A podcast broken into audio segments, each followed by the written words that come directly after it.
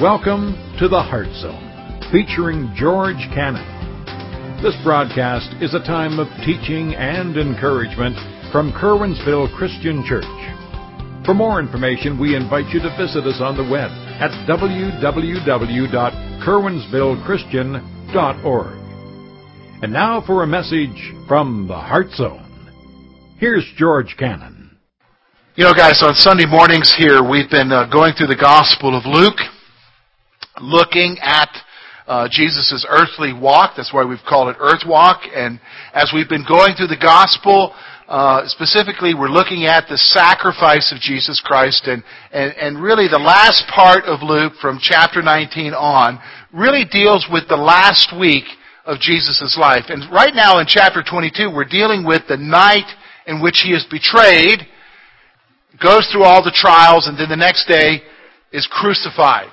And so we're going to talk about that today and try to gain some things from it. And so what we're going to see is, is that what I want you to understand is, is that when we talk about what's getting ready to happen, when we talk about the betrayal by Judas, when we talk about being arrested in the garden and being beaten and then taken before mock trials and, and then being savagely whipped and beaten by the Roman soldiers and, and then ultimately being taken to a hill outside of Jerusalem and being crucified on a, on a cross. These are not things that just kind of happened. These are not things that Jesus wasn't aware of. These are not things that, while they are tragic, are not meaningless. They're for a purpose. And what we're going to see is, is that Jesus understands from the very beginning what's going to happen to him. In fact, he tells them what's going to happen to him. Isn't that interesting? You ever done that with somebody? I'm going to go to Walmart. I'm going to spend at least 15 minutes looking for a parking place. I'm going to go in and not find a cart. Go to the section I want to buy something in and there's no clerk around. Then when I want to check out, their lines are going to be so long and they're going to tell me go over to the electronic thing which I don't know how to use. I mean, do you tell people things like that? That's what's going to happen to you during your day? I mean, Jesus is telling us things like that, except he's telling us things concerning his death. And so what I want you to see with me, we're going to look in chapter 22, we're going to look at verses 7 through 20. He's going to introduce to them what we know as communion, or the Lord's Supper, but it's all a foreshadowing for them. It's all Luke wants us to see is it's, it's a time for them to understand that something different is about to happen. And he's very much aware of it, very much knowing what's going on. In fact, he kind of directs things. Look with me at verse 7. Then came the day of unleavened bread, when the Passover must be killed. And he sent Peter and John, saying, Go and prepare the Passover for us, that we may eat. And so he said to him, Where do you want us to prepare? And he said to them, Behold, when you enter a city, a man will meet you carrying a pitcher of water. Follow him into the house which he enters. Then you shall say to the master of the house, The teacher says to you, Where is the guest room where I may eat the Passover with my disciples? And then he will show you a large furnished upper room. There make ready. So they went and found it just as he said to them, and they prepared the Passover. And when the hour had come, he sat down and the twelve apostles with him. And then he said to them, With fervent desire I have desired to eat this Passover with you before I suffer. For I say to you, I will no longer eat of it until it is fulfilled in the kingdom of God. Then he took the cup and gave thanks. Take this and divide it among you. For I say to you, I will not drink of the fruit of the vine until the kingdom of God has come. And he took bread and gave thanks and broke it and gave it to them, saying, This is my body which was given for you. This do in remembrance of me. Likewise, he also took the cup after supper, saying, This cup is the new covenant in my blood, which is shed for you. What we're going to see here, folks, is we can basically divide this passage up into two sections. We're going to see here, first of all, a divine appointment, It's pretty interesting when you look at what Jesus is saying here. And then we're going to look at a time to remember. A divine appointment and a time to remember. All of it is Jesus getting ready to die. So let's talk about the divine appointment. First of all, He directs the events. He directs the events. He is directing everything that's going on. If they're saying, okay, it's Passover time, what do you want us to do? Jesus says, I want you to go prepare a place. Where do you want us to do it? That's a natural question. It usually, isn't that what we do? If somebody tells you, I want you to go take this and take it, where do you want us to put it? Put it over there. And so they're like, okay, I want you to go prepare for the Passover, which is a huge meal.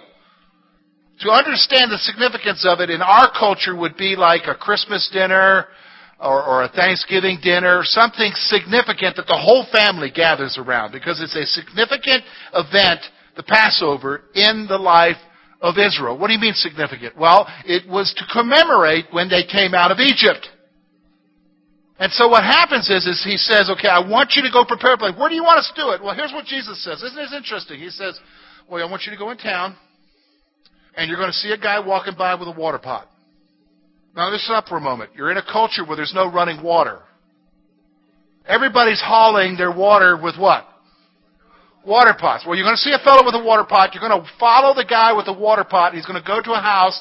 And as he enters into the house, you're going to ask him, you're going to say to him, the master has need of a place for the Passover. And he's going to show you a big upper room that's already furnished, ready for a meal. That's pretty amazing, isn't it? Does that happen every day with you? I joked about the Walmart thing, but in this circumstance, this is something totally unusual. What's going on here? Jesus is directing events. He's directing the events of what's going to take place here. He knows what's going on. In fact, look at the next thing there. He knows everything that will happen. Now just stop for a moment. We're reading it and we know the outcome of it, but if you were there and Jesus told you this, I want you to go into town and you're going to see a guy walking by with a water pot. I want you to follow him as he enters into his house. Tell him the master has need of a place for the Passover and he's going to. Sh- How many of you would do that? I mean, yeah, you would go into town and you would look for maybe some dude walking by with a water pot and you might follow him, but how many of you have enough gumption to go up and say, hey, the master has need of a place for the Passover? Would you do that? Now, some of you might, just out of curiosity. I'm going to tell you, I'm a chicken. No, not me. I ain't doing that. I'll send Lori in. You know what I'm saying? You know, you know what I'm saying? I'm not doing that. Okay? Jesus knows everything that's going to happen. I become like worried. What if he says no? Well, I must have got the wrong guy with the water pot. Did you know what I'm saying? Jesus knows everything. And here's what happens. Look at what happens. Everything happens just as he says it will. Now, you might be saying, okay, that's a nice story about divine appointments, George. What's the purpose in it? Well, I think the writer Luke is doing something here because he wants to communicate something to you and I as we read this, especially as we get moving on from this point on. Jesus knows everything that's going to happen to him. Everything. It's all because of you and I. Nothing is going to happen to him that he's not aware of. I mean, notice when we get right into the before I suffer. He already knows he's going to suffer. Next week we're going to see one of you is going to betray me. Do you think that uh, Judas swallowed hard at that pronouncement? Because he probably did his shady dealings on the side thinking nobody knew. He knows everything, and everything happens the way he says it's going to happen. That's a profound point for you and I to understand. And so as we grasp that reality, he then comes into the room, he has the meal with him, and let me explain to you, it's not like our meal, although I wish our meals were like this. It, it was a, a very, by the time of Jesus' time, it was a serious meal that had like four different courses. And they're like four different cups to drink. And so you'll notice there, there, are two cups that are mentioned in our passage. He took the cup and told him, I've waited and longed to, to be with you. And then later he took the cup after supper. There was certain times when drink would be shared. We see two of them here. One of the times is when he commemorates the blood that would be shed. And so this is a serious meal. You know what I'm saying? About the closest I can think of it is it's like, you know, Thanksgiving time, we have the big meal, usually at and, and, and, and the Weaver house, which was where we go and eat, was Lori's family, and you know, we have the big meal, and then we have the little meal later, which is the sandwiches with the leftover turkey and the stuffing and all of that. Like two meals in that day. Oh, it's a great day, you know? And, uh, is it like that in your place too? Yeah, okay. And then there's the meal the next day, you know, and mama's saying we got to get the leftovers out of the kitchen, you know what I'm saying? Okay. All right. That's, that's how kind of meal here. It's, and, but out of this meal, which is commemorating a salvation of a people, he creates a new meal to talk about a new salvation, a new covenant. So let's look at it together. First of all, we're going to see this. It's an intimate moment. Look at what Jesus says to them. Verse 14. When the hour had come, he sat down with his twelve apostles. First of all, this is the first time apostles is mentioned here in the book of Luke. Before that, they were called disciples. Now they're called apostles. And he said to them, with fervent desire. What does that mean, fervent? With a passionate desire. With, with intense emotions. Do, do you know, do you know what that means? Like, you know, you know, you were dating your honey and you were going out on a date with her and you were like, you've been working all day and you know that later on you and her are going to share a burger. You're going to get your burger. She's going to get her salad. And, and it's like, it's, it, who cares about the food? You just want to spend time with them and you got all those emotions going on with you. I get to spend some time with my sweetie. Remember that? Some of you, like a long time ago, remember that, right? Okay. Well, here's, here's the scoop. Here's what's going on.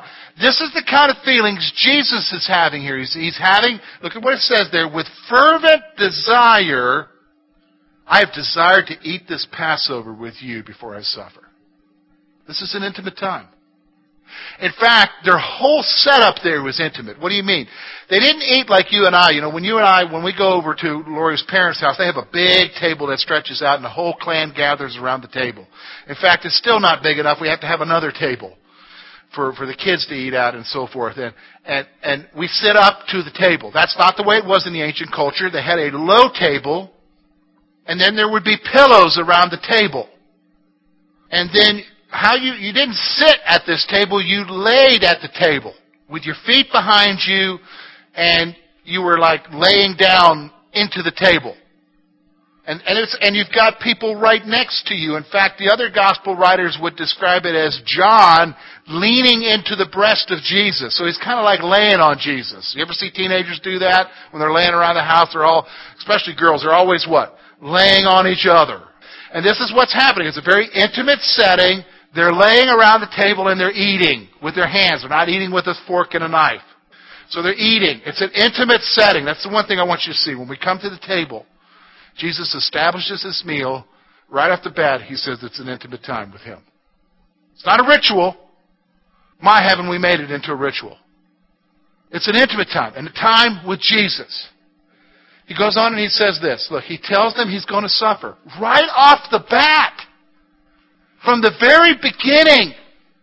In fact, if you go back a few chapters in Luke as they were approaching Jerusalem, he's been telling them this all along. I'm going to suffer. They're going to crucify me.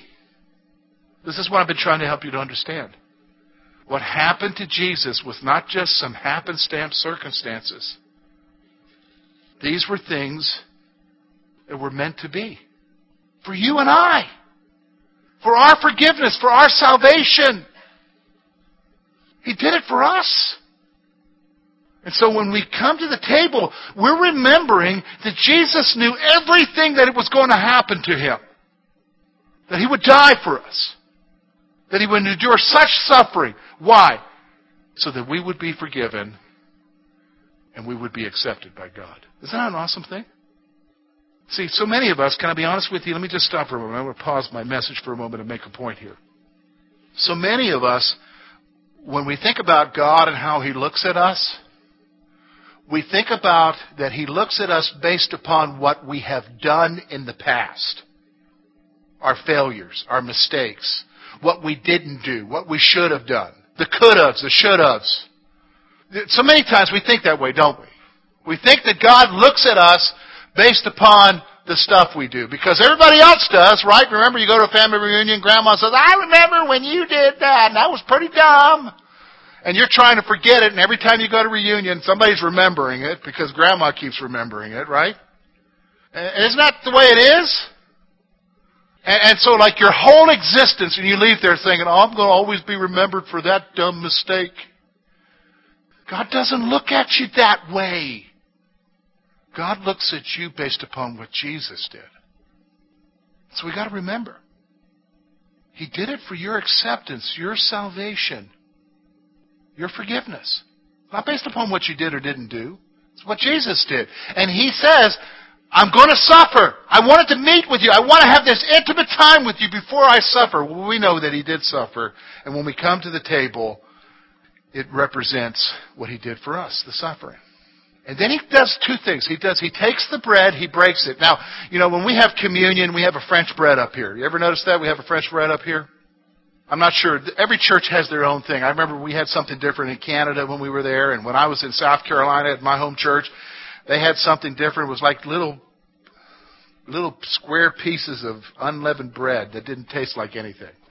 But every church does something different, but they always have some sort of bread. In their culture, they had an unleavened bread, so it was a flat bread that could almost be like a cracker. And it was a flat bread, and what he did is he took the bread and he broke it. And when you got a cracker breaking it, you know you broke it. And so he gave it to them, and they were to take a piece of this bread, and he says, look with me, look at what he says there. This is my body, which is given for you. Do this in remembrance of me. What's he saying here? The bread becomes the symbol of Jesus' suffering. So when you and I take that bread, here's what we're remembering. We're remembering Jesus' suffering. Not just, can I be honest with you, his suffering isn't just the moment on the cross. His suffering is from the moment he's taken in the garden, just a few hours after this, when he's manhandled, beaten by the temple guards, when he's spit upon and slapped, when he's taken to the Romans, humiliated there, given over to their guards, and scourged, and how they would do it is with 39 lashes minus one, and not just with a whip, with a cat of nine tails, with stuff embedded in the, the cat of nine tails to rip your skin, then to be humiliated even more, made to carry your execution thing through town, mocked. If you want to have an understanding exactly of what's going on from, just read Isaiah 53. 400 years before it ever happens, I think it's 700 years before it ever happens, Isaiah gives us a profound picture of what suffering he would go through. Literally, people ripping your beard out of your face. All of that is a symbol when we take that bread of what, what happened to him, why? For us. For you and I. For the sins that we've committed. For the little sins, for the big sins. For us. A symbol. And we forget that, don't we? Even when we come to the table, we forget it. It just becomes a ritual. We forget what He endured for us. He did it for us. So the bread becomes a symbol of his suffering. Here's what else he does. He takes the cup, the last cup of the supper, and he says, This cup is the new covenant in my blood. New covenant. Wait, wait a minute now. What do you mean new covenant? Well, there was an old covenant. Let me explain that to you. The old covenant was the Mosaic law. It was the law that governed the lives of the Jews, and it was really what what really was the covenant God made with them concerning their relationship with Him. Now let me explain something to you. The old covenant did not include you here. Did not include me and you. Unless you're Jewish here, It did not include us. We were left out of the covenant is what Paul says in, uh, in Ephesians chapter 2. We were strangers to the covenant. We were far off. But we have been, what Paul would say is we've been brought near by the what? The blood of the Lamb. So when he gives, has this new cup, he says this is the new covenant. What's the new covenant? That even you and I, Gentiles, would be accepted by God because of what? The sacrifice of Jesus. It represented something completely new. Something completely new. That you would be accepted by Jesus. Little o you, warts and all. Hang-ups and all. Mess-ups and all. Would be accepted by God because of what Jesus did. And notice what he said. It is the new covenant in my what? Blood. What does that signify? That he died for you. He willingly went to the cross to die for you. And notice something. You know what? We'll see this later. One of the final words, the final words that Jesus utters is this. It is what, folks? Finished. What does that mean? It's complete. He's done everything. He suffered, he endured, he died so that everything would be complete concerning your faith, your salvation. Is that not awesome? That's what we remember. It's a symbol of the covenant of forgiveness. The cup becomes the symbol of the covenant of forgiveness. You ever you ever get this way sometimes? You ever you ever mess up? You ever you ever you ever wonder, you know, I know I know when I was a boy I was like this, you know, you mess up and you disappoint mom and dad and you wonder you wonder sometimes do do, do they still love you? How many of you know what I'm talking about? Do does mom and dad still love you after you you put a hole through the wall in the uh, hallway and they're really mad at you? Do they still love you? You know, do they still love you after you've done something stupid? You, do you ever have those? Am I the only one that had those kind of feelings? Maybe I was insecure. I do know this, that you and I as Christians, we often have those feelings with reference to God. You don't need to. Because if you do, you need only look to the cross. Because He did it all on the cross for you. And it becomes a symbol of a new covenant of forgiveness. Your forgiveness is not based upon you, what you haven't done, what you haven't done, how you're feeling that day. Your forgiveness is based upon what Jesus did for you. He died for you. It's complete. It's finished. Is that not awesome? Is that not? Does that just lift a burden off of you? That He accepts you? Not because of you? Mean, you got to think about that a while. That'll blow your mind.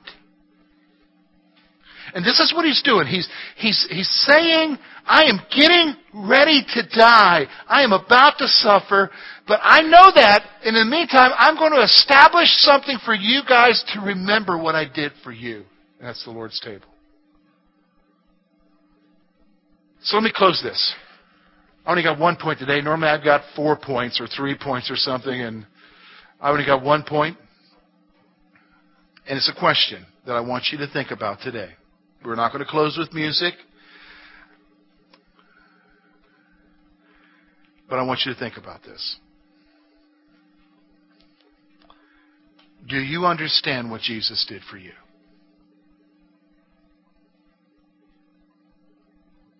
Do you understand that? I mean, you could take that question and examine it in several different ways. You know, like, do you understand and realize what he went through for you? And, and of course, that's where our natural reaction is, is to think about what he went through for us, okay? So do you understand what he did for you? But there's another dimension to that question that I want you to focus on, okay? Here's what I want you to focus on, because it's real easy for us to answer, oh yeah, he suffered, oh yeah, he died on the cross. No, no, no I, I understand that. I want you to take it one step further. I want you to take it one step further.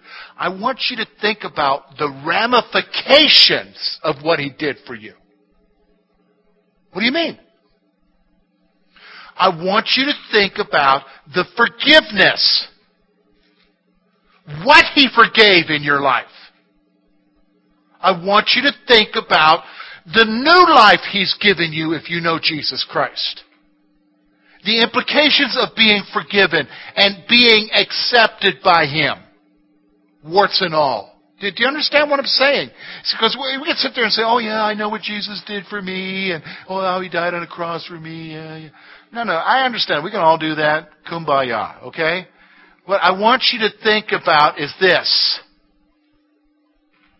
What does it mean for you?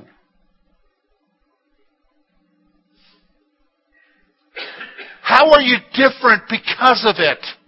How should you be different because of it? What does it mean to you to know that all the mess ups in your life are forgiven?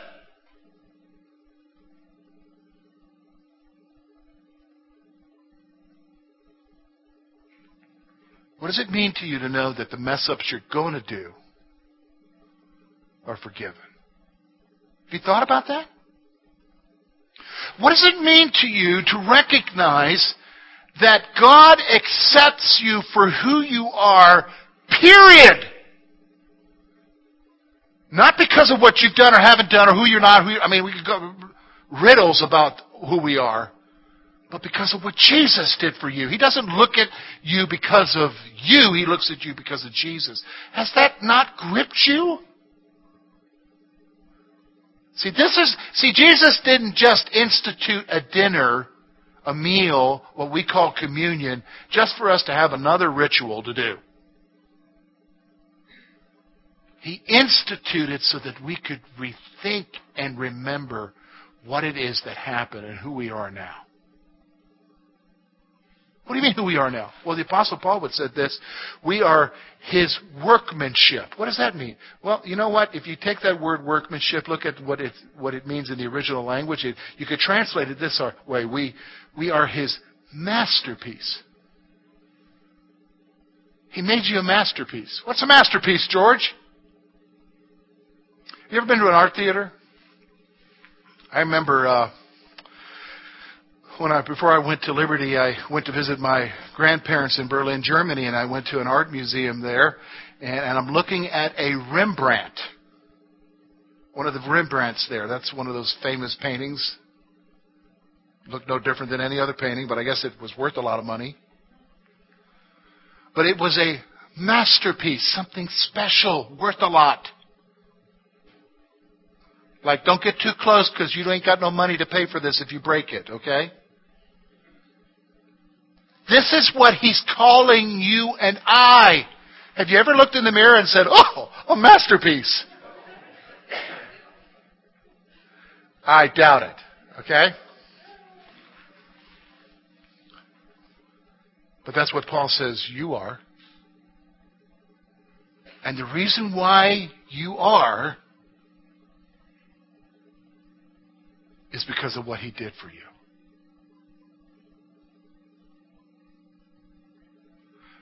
So, do you really understand?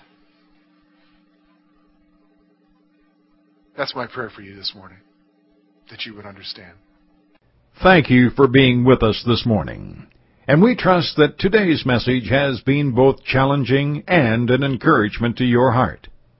At Curwensville Christian Church, a warm welcome is always extended to you.